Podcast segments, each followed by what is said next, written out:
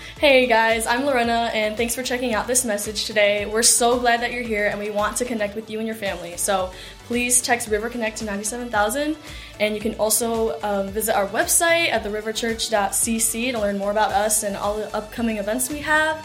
And lastly, if you want to give to the River Church today, you can text the amount you want to give to 84321, or you can head to our website and click the Give tab at the top of the page.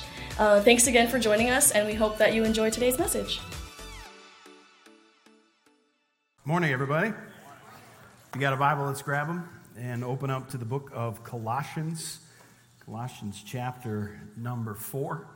Great to see you today. If you don't have a Bible, I want to encourage you, you can share with someone sitting near you or next to you, or you can take out your smartphone. You can download a Bible app or the River Church app, and there's a Bible feature on there, but want you to be seeing and encountering the Word of God for yourself.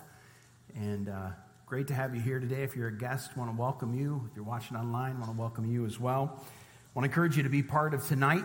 Um, so we got Pizza Palooza right here in this room tonight at six o'clock. So great opportunity to get connected. Would love to uh, hang out with you tonight. So tonight at six o'clock, uh, right here. Colossians chapter number four, and we're going to begin reading in verse number two. The Bible says this Continue steadfastly in prayer, being watchful in it with thanksgiving. At the same time, pray also for us that God may open to us a door for the word to declare the mystery of Christ on account of which I am in prison, that I may make it clear, which is how I ought to speak. So, the book of Colossians is a letter from the Apostle Paul written to Christians in the city of Colossae. It is a city that by the time Paul writes to them, their heyday has long passed. So, they're more of a small town uh, some uh, Bible scholars believe that it's essentially the smallest town that Paul ever writes to. And so near them was the city of Laodicea. It was a much bigger, much more prominent city. And we know some of the city of Laodicea, particularly from the book of Revelation. So Paul is writing there. He's never been there. And he has not met these Christians face to face. So here's how the church, we think, uh, was born. Paul was for uh, two, three years in the city of Ephesus, which was a little bit west of Colossae. He was there preaching and ministering. People were traveling through, they were coming through town. They heard the gospel, they were born again. And so there's a couple guys. There's a guy named Epaphras, he's mentioned a couple times in the book of Colossians, and then a guy named Philemon, who Paul would also write a letter to. And what we put together, kind of the pieces together, is we think they heard the gospel, came to know the Lord, went back to their hometown of Colossae, and the church was born. They began to share the gospel with their friends and neighbors, and people came to understand and know Jesus, repent of their sins, and follow the Lord. And so that's kind of how the church was born. And so Paul writes to them.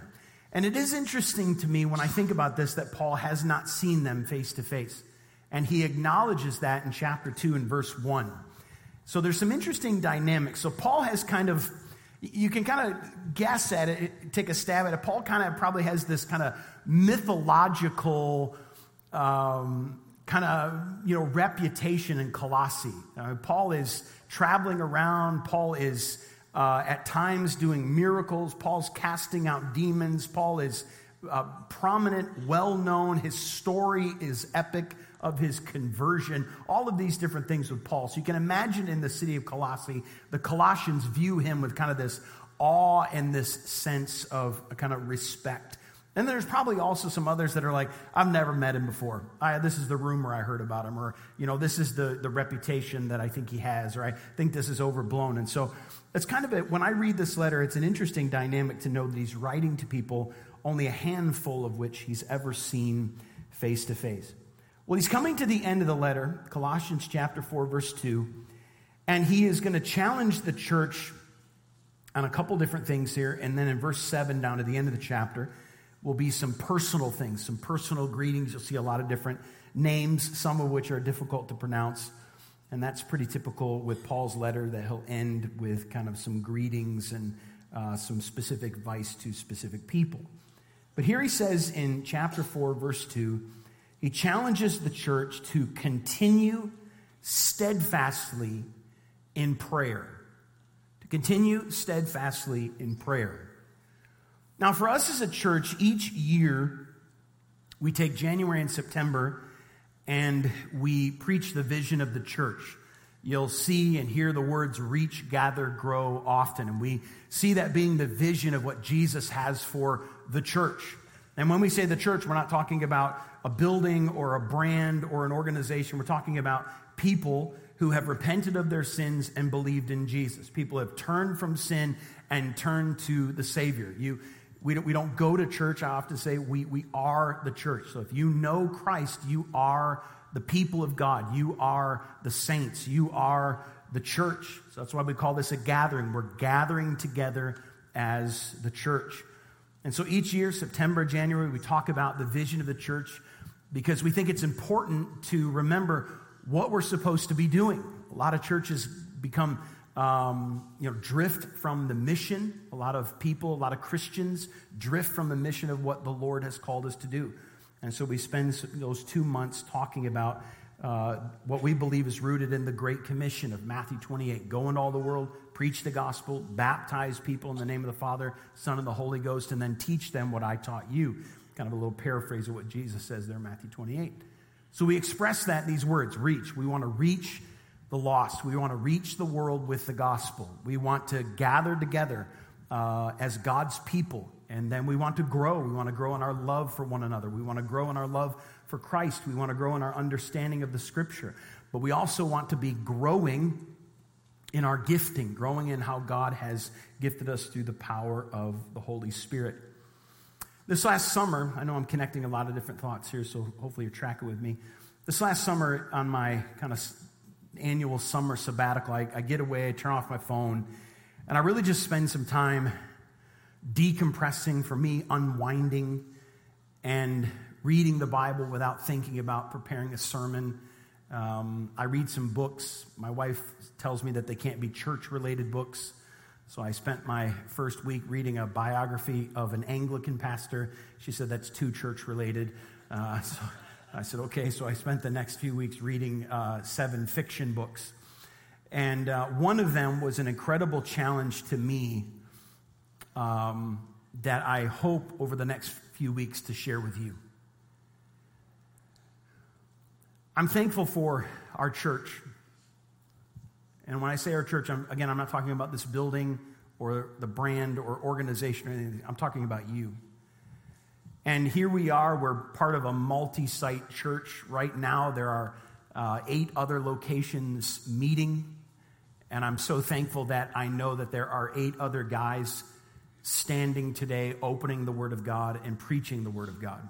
Like, I, it's just, it brings me such a peace and an excitement to have that confidence that I know that the Word of God is being opened in all of those places. The, the, the true, pure gospel is being preached without any sort of apology. That, that brings me so much joy. And so I'm thankful to be part of a preaching church, that we preach the Word of God.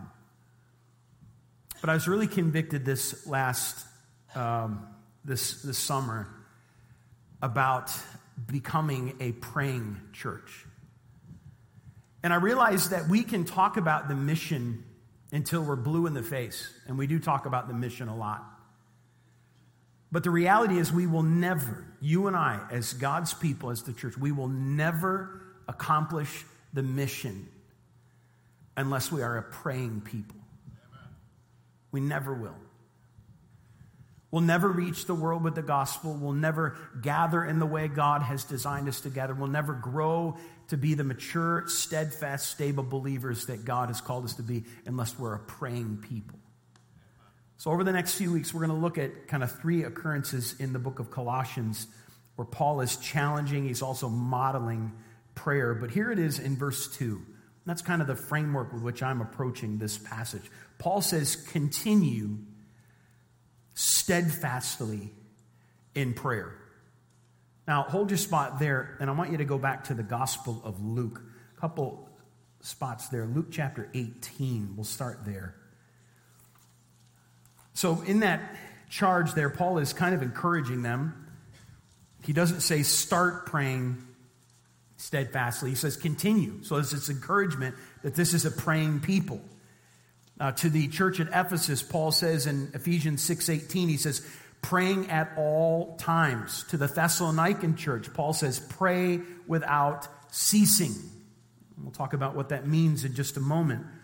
But it's this challenge for God's people to be continually steadfast in prayer. What is prayer? Prayer is fellowship and communion with God.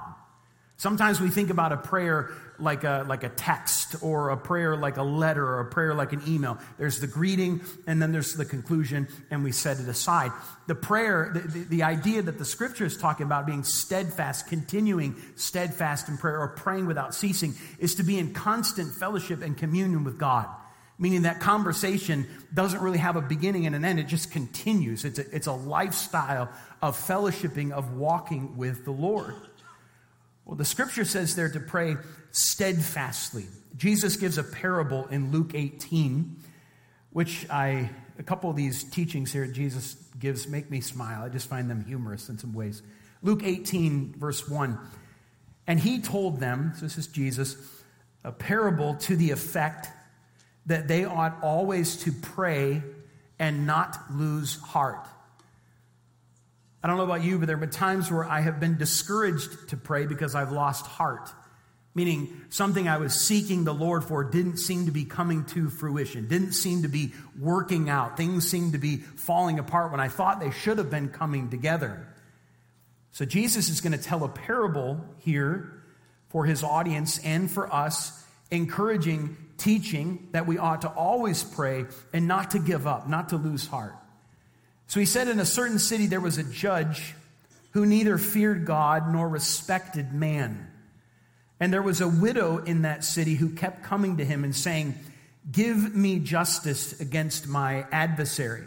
So, a widow at this time would have been someone who had very, very little legal standing and very weak kind of social standing and power to kind of impact or affect something to happen. Verse 4 For a while he refused, but afterward he said to himself, Though I neither fear God nor respect man, Yet because this widow keeps bothering me, I will give her justice so that she will not beat me down by her continual coming.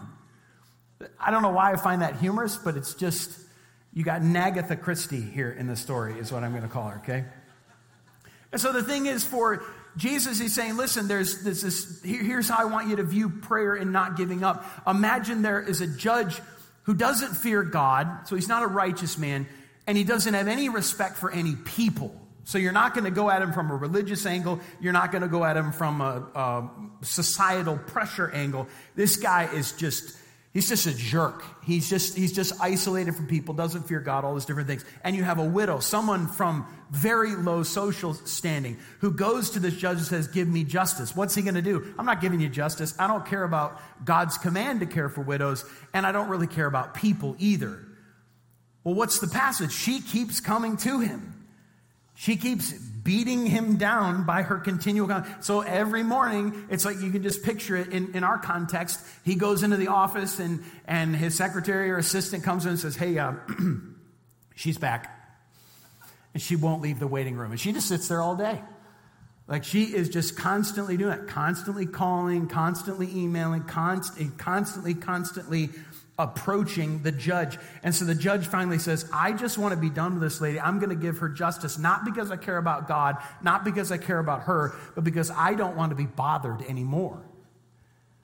So Jesus says, and the Lord said, Hear what the unrighteous judge says, verse 6. And will not God give justice to his elect who cry to him day and night? Will he delay long over them? I tell you, he will give justice to them speedily. So the challenge is what? Go back to verse 1. To the effect, the story is a challenge to always pray and to not lose heart, to not give up. I'll go back a few chapters to chapter number 11. Luke chapter 11, in verse number 5. So, right before this is Luke's account of the Lord's Prayer, which we will actually look at in just a few weeks. Look at verse 5. He said to them, so Jesus is speaking here, which of you who has a friend will go to him at midnight and say to him, Friend, lend me three loaves, for a friend of mine has arrived on a journey and I have nothing to set before him. And he will answer from within, Do not bother me. The door is now shut. My children are in bed, are with me in bed. I cannot get up and give you anything. I tell you, Though he will not get up and give him anything because he is his friend, yet because of his impudence, he will rise and give him whatever he needs. Impudence could be translated persistence. So the idea is here in this visual a friend knocks on your door at midnight. Hey, some people just showed up at my house. I need to borrow some food. I need some bread. I need some milk. I, got, I need some eggs. And you're in bed and you're like, go away. Like it's midnight. No, seriously, I need some food. I got guests over here, and I'm not leaving until you open the door. You're not going to get out of bed because you love the friend. Matter of fact, that's the last time I would ever talk to that friend. It'd be that night. Here's your food, lose my number, right? But the challenge is persistence leads to a response. Verse 9, I tell you, Jesus says, ask and it will be given to you. Seek, and you will find. Knock, and it will be open to you. For everyone who asks receives, and the one who seeks finds. The one who knocks, it will be opened. Now let's go back to Colossians and thinking about this teaching here of prayerful persistence or persistence in prayer. Paul says to the church there in Colossians chapter 4 and verse 2 continue steadfastly in prayer. Pray always. Don't cease to pray. Persist in prayer steadfastly. So the call to you and I is to not pray once and be like, oh, it didn't happen. God doesn't answer prayer. It's to keep coming to the Lord, to be persistent in that. So, verse 2 continue steadfastly in prayer. Paul says, being watchful in it with thanksgiving. So, watchful in prayer. So, there's persistence or there's steadfast in prayer, and then there's being watchful in prayer. To be honest with you, I read this, I kind of struggled. Like, this is how silly I can be sometimes when I read things. Being watchful in prayer. Aren't I supposed to close my eyes? You ever do that at the drive through? You go through and you get food, and you're like, we should pray. I won't pray with my eyes closed driving down the road. So sometimes this is what a legalist I am recovering from being. I'm like, well, if I close one eye, is it half a prayer? You know, is there like credit? You know, ridiculous stuff. So when I read this, be watchful, I thought, okay, Lord, what are you, what are you talking about? And a great note from one of my favorite commentators, Kent Hughes, he says this. He says, being devoted to prayer does not mean the mind goes into devotional neutral, while an easy stream of conscious flows between us and God. So it's not like, all right, God, I'm shutting off my mind and I'm just going to kind of sit here and, and that's me praying. He says this rather, a habit of prayer demands mental alertness to the dangers of life and the needs of those around us, an awareness that can at any moment launch us into a fervent prayer. This is not meant to make anyone feel guilty at all. But how many times have we fallen asleep praying? That's not to make you feel like a loser. I'm glad you were praying. But that's not being watchful. Even Jesus, when he goes to Gethsemane and prays, he says to the disciples, What? Keep watch with me. This morning I was praying for you. I was praying for the day. I was thanking God for our teams that show up early and work hard to make sure everything's set up and sharp and music and tech and kids stuff and security and guest services and all the, all the different teams that are here doing things. And then I find myself getting distracted. Like here I am, the pastor, praying this morning about you and praying for the sermon. I'm like, that's a dent in that wall. We probably should get someone here with some tape and mud. And no, no, I'm praying. Dear Lord, thank you for this team. It's just so great. That light's out. Why is that light out? And I just started confessing to the Lord, Lord, I am so easily distracted. Here I am speaking to the God of the universe who sent his only begotten Son to die for me. Jesus rose from the dead, the one who holds me together, the one who holds the world together, the one who holds the universe together. All of this, he, he is the one holding together. And I'm getting distracted by a light that's out. So, what's the call in God's word here when it comes to praying, speaking to the Lord? Continue steadfastly in prayer and be watchful. Be watchful. Why? Because there's going to be distractions. It may even become to the point of temptation. And so I love how uh, Hughes says that. He says, the habit of prayer demands mental alertness. So focusing. So another component of prayer here. So continue steadfastly in prayer, be watchful in it. And then there is thanksgiving in prayer. There is thanking God for things. Go back to Colossians chapter 1. I just want you to see this. Colossians chapter 1 and verse 3. Lord willing, this is the passage we'll look at next week. But look at what Paul says. We always thank God, the Father of our Lord Jesus Christ, when we pray for you. Look down at verse number 12. First phrase there giving thanks. Look over at chapter 2 and verse number 7. We looked at this a couple weeks ago. Rooted and built up in Him, established in the faith, just as you were taught, abounding in thanksgiving. Chapter 3, verse number 17.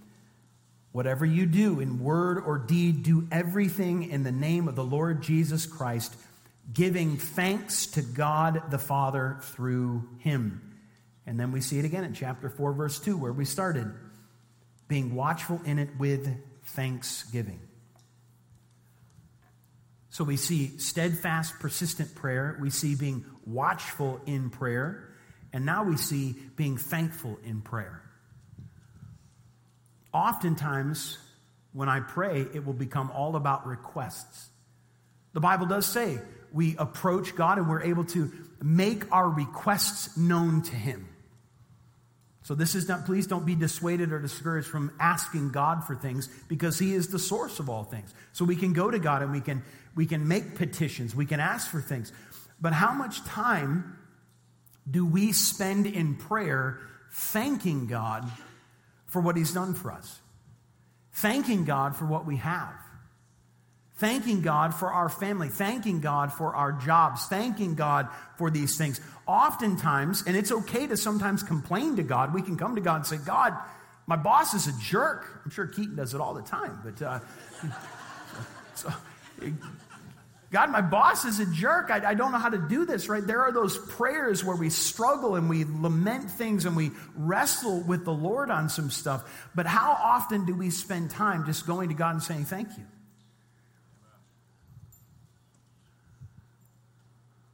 Thank you for our church. Thank you for this wonderful air conditioning in this room right now. Sorry, that was a cheap shot at some of you. All right, how, do, how often do we thank God for our home? Thank God for our spouse, our children, any health that we have. Our country, our leaders. The Bible says there a really challenging phrase abounding in thanksgiving. So let's go back to the passage, chapter 4, verse 2. Continue steadfastly in prayer, being watchful in it with thanksgiving. And then Paul says this at the same time. So, in your prayers, as you're thanking the Lord for things, as you're staying steadfast in prayer, as you're being watchful for other people, man, I'm seeing this going on in their life, I'm to be praying for them. Or the Spirit of God is speaking to you and you feel challenged, man, I need to be praying for so and so right now. Or the Lord's put this person on my heart. I don't even know what's going on in their life, but I'm going to bring them to the throne. Verse 3 At the same time, Pray also for us. that God may open to us a door for the word to declare the mystery of Christ. So Paul writes a letter to people he's not met before. And he encourages them how to pray steadfast, watchful, and thankful. And then he invites them into really, we, we would call it, and I'm not trying to use a buzzword here, but missional prayer. Like pray for the advancement of the mission. And Paul, who I'm sure some of these people in Colossae viewed him as kind of this superhero Christian, he says, Listen, I, I want to invite you to, to be on our team. And, and, and, at the same time as you're staying steadfast and thankful in your prayers, I, I want you to pray for us. And here's what I want you to pray specifically for us pray for us that God may open a door to us, right? Open to us a door for the word. He's saying, I want you to pray that a gospel opportunity presents itself. Now, where is Paul right now? He's in prison. This is one of his prison letters. So he's, he's writing. Some people have come to visit him. He's sending them back to their different towns with different letters. But he's in prison. Now, later on, we think he'll get out of prison and he'll come back to prison, and eventually, we think historically that he was executed in kind of the mid to late 60s of the first century. But Paul's in prison. It's discouraging, it's confining. This is a guy who's traveled around the known world proclaiming the gospel, going into different towns and cities and encountering people and, and, and sharing the hope of Jesus with them. Now he's in prison. And so he doesn't say, hey, by the way, while you're in steadfast prayer, while you're in thankful prayer, while you're in watchful prayer, pray for us. I want to get out of jail. He says, Pray for us that God may open to us a door for the word to declare the mystery on account of which I am in prison. He prays for a gospel opportunity to declare the good news of Jesus. Now go back to Colossians chapter number one. Because he uses that phrase, the mystery. And this is something that Paul will use in several different letters, but here he will share it in chapter number one. Let's just pick up in verse number 24. Kind of that's where the thought kind of goes. Chapter 124. Paul says, Now I rejoice in my sufferings for your sake and in my flesh, I am filling up what is lacking in Christ's affliction for the sake of his body, that is the church, of which I became a minister according to the stewardship from God that was given to me for you, to make the word of God fully known, the mystery hidden for ages and generations, but now revealed to his saints. To them, God chose to make known how great among the Gentiles are the riches of the glory of this mystery. So, this is a rich mystery. This has been a hidden mystery. Paul is saying, I get to be a steward of this mystery. I get to proclaim this mystery. And then here he's going to define what the mystery is. So, this mystery, which is Christ in you, the hope of glory. Him we proclaim, warning everyone and teaching everyone with all wisdom, that we may present everyone mature in Christ. So, this is what he is striving for, and this is the message. The message is what? That Jesus came, that Jesus died on the cross, that Jesus was buried, and Jesus rose from the dead. And you'll see this kind of unfolded or unpacked in, in different parts of the book of Colossians. He's saying, This is the mystery. God sent his son to do that. And if you'll come to Jesus, you will join him in a death. Now, Paul's saying that might in some cases be a physical death, but he's talking about a spiritual death. He's saying the old you will die, and in Christ you will be raised to walk in the newness of life, is what he tells Romans. To the Corinthian church, he says you'll become a new creation. Here to the Colossian church, he says you will have Christ in you, the hope of glory. He's like, this is a profound mystery. So Paul says, listen, be in steadfast thankful, watchful prayer that God will open a gospel opportunity for us. Now, what does Paul do in that prayer? Go back to chapter number four, verse three. He says, We want to have an opportunity to declare that mystery, but guess what? We know that God is the one who gives that opportunity. So, this is a prayer for a gospel opportunity, but it's also an acknowledgement that God has to be the one to open the door. So, God, God we, we really want you to open that door. Some of us more forceful people, we like to kick doors in, as opposed to being patient and saying, Lord, I need you to open that door. Paul would use this same kind of visual at the end of his letter to the Corinthian church. You don't have to turn there. You just jot it down in your notes. 1 Corinthians 16 9. Paul says, For a wide door for effective work has opened to me. So there's kind of the, uh, the hint there that God is the one that's opened that. And he says, And there are many adversaries. So he says, There's been a wide door of effective work. We know there's going to be problems. We know there's going to be trials. We know there's going to be adversaries and difficulties. But God's opened this door. So, Colossians chapter 4 pray for a gospel opportunity, acknowledge, it's an acknowledgement that God has to be the one to open the door. It's also a challenge to them to know that there's a cost to that. And then Paul super humbly says in verse 4 pray that I may make it clear, which is how I ought to speak. So, what's Paul say? Pray for a gospel opportunity for us. And pray that when I get the chance to share the gospel, I'm clear. I won't have you raise your hands, but I've had this conversation with lots of people over the years. There are many people, many Christians who care that their friends and family know the Lord because they see heaven and hell is in the balance. So they want their friends and family, they want their kids, grandkids, neighbors, cousins, mom, dad, to know the Lord, to hear the good news of the gospel and repent of their sins and believe in Jesus.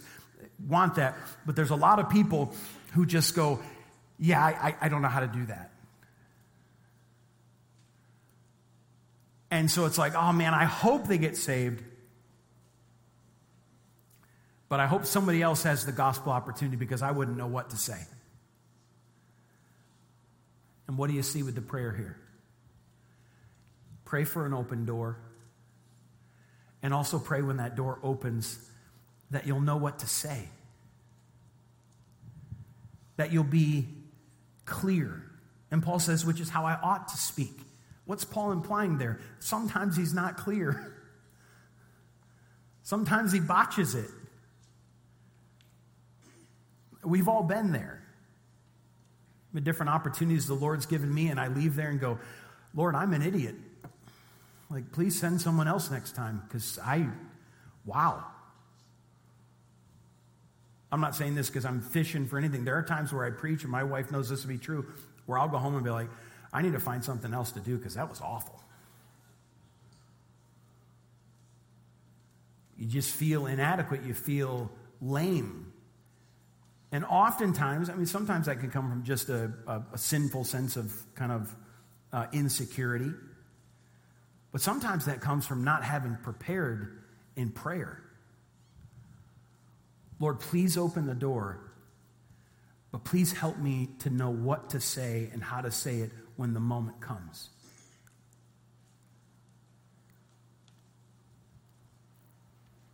One of my favorite preachers in history is a man named Charles Spurgeon.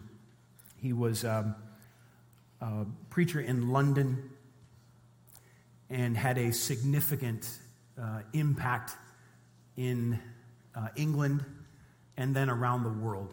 His sermons are still published and uh, just incredible devotions and books and commentaries and all these different things. Sadly, he died before voice could be recorded. So we don't know what he exactly sounded like. But he preached to thousands of people every single week. I mean, just an ex- extraordinary preacher. Died before he was 60 years old. Uh, his church continues on today in London called the Metropolitan Tabernacle. So significant impact. So, whenever there's a, a larger church like that, people want to come and they want to see uh, how's this happening? Like, what are you doing? What's, what's the secret sauce, if you will? And so people would come to Spurgeon and, and they would ask, you know, what, what are you doing? And I'm sure they had lots of questions about lots of different things. And he was known for taking them to the basement. So, you know, when I go to a, a church, like the first thing I want to see is I want to see the auditorium. Like the last thing I want to see is the basement. If we miss the basement, that's okay. But I want to see the auditorium. I want to see what it looks like. I want to see what you preach behind. Like that's just me as a, a pastor preacher. So the legend is that Spurgeon would get these guys in and he would take them to the basement and he would invite them to go down and see the boiler room. Now, a boiler room in London in the mid to late 1800s would probably be the dirtiest, nastiest room in the building. But he would go downstairs and he wouldn't take them to the physical or literal boiler room. That's where they thought, I guess, they were going.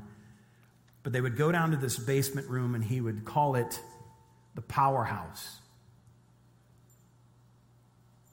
And it's a place where before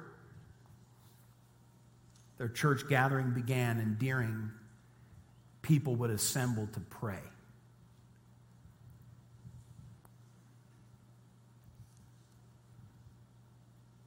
I've been really convicted that I think we know what the mission is.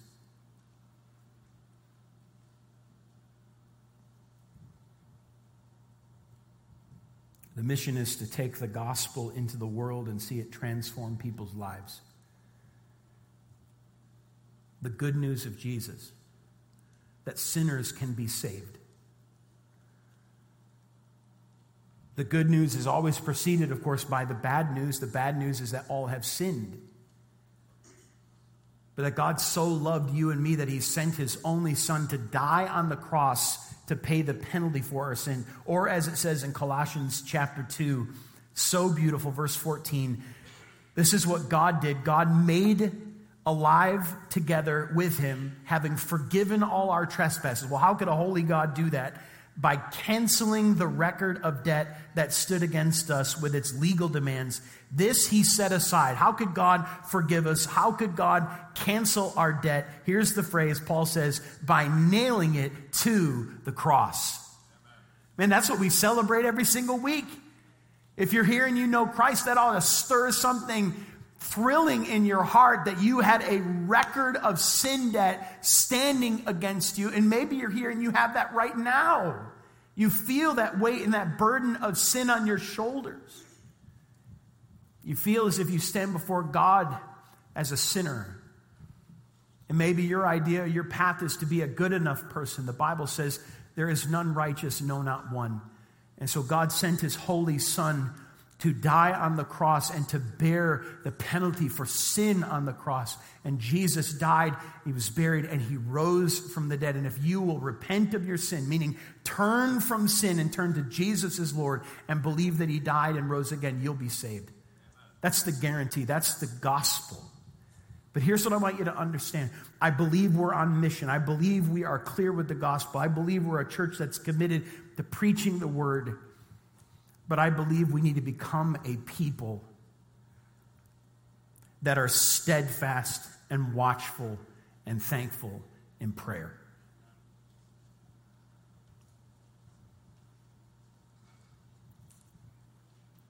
Because we'll never accomplish the mission unless we know the source. The powerhouse is prayer.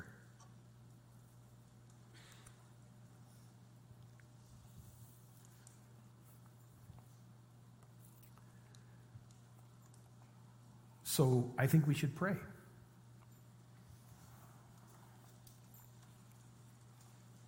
Each Sunday,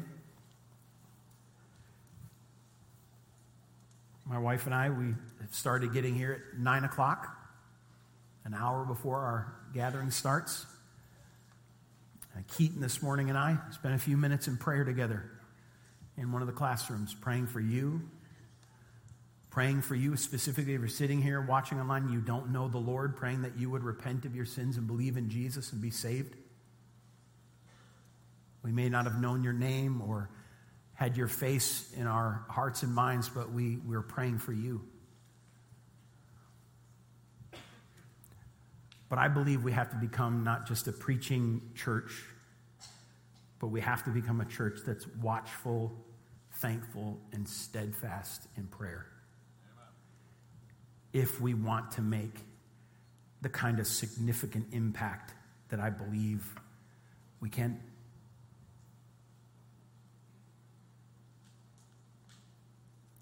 And so let's do this. Let's. Um, let's pray together.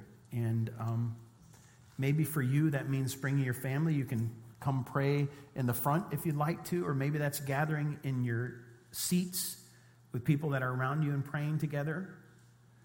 Um, one of the most important things for me when it comes to prayer is that you know that God is not judging your grammar. We just speak to the Lord. And so maybe it's just grabbing your wife's hands and saying, let's pray together and leading her in prayer. Maybe it's you're here with a friend and just sliding together and say, hey, let's, let's pray together. Let's pray for so and so who doesn't know the Lord. Let's pray for a gospel opportunity this week at school. Let's pray for a gospel opportunity in our neighborhood. Let's pray for a gospel opportunity at work this week. And let's pray. I'm super nervous. Let's pray that we know what to say, that God will give us the right words to say, that will be faithful to the gospel. I want to encourage you, you don't have to be ashamed to pray out loud. I remember going to prayer meetings when, i when I was a kid, and uh, I, rem- I thought, man, I, I don't know these big words. I better dig deep. I think I used omnipotent. No one was impressed, including God, who is omnipotent. but sometimes we think we have to impress the ones who are listening. You're not praying for the benefit of the ears of someone sitting around you. You're speaking to God who loves you and knows you. And maybe for you today, it's coming to God and saying, God, I'm a wreck. Maybe you're in a season of just joy right now. So, God, I have so much to thank you for. Maybe the Lord right now is putting a family member or a friend or a neighbor on your heart who doesn't know the Lord. Maybe that person is sitting in this room right now.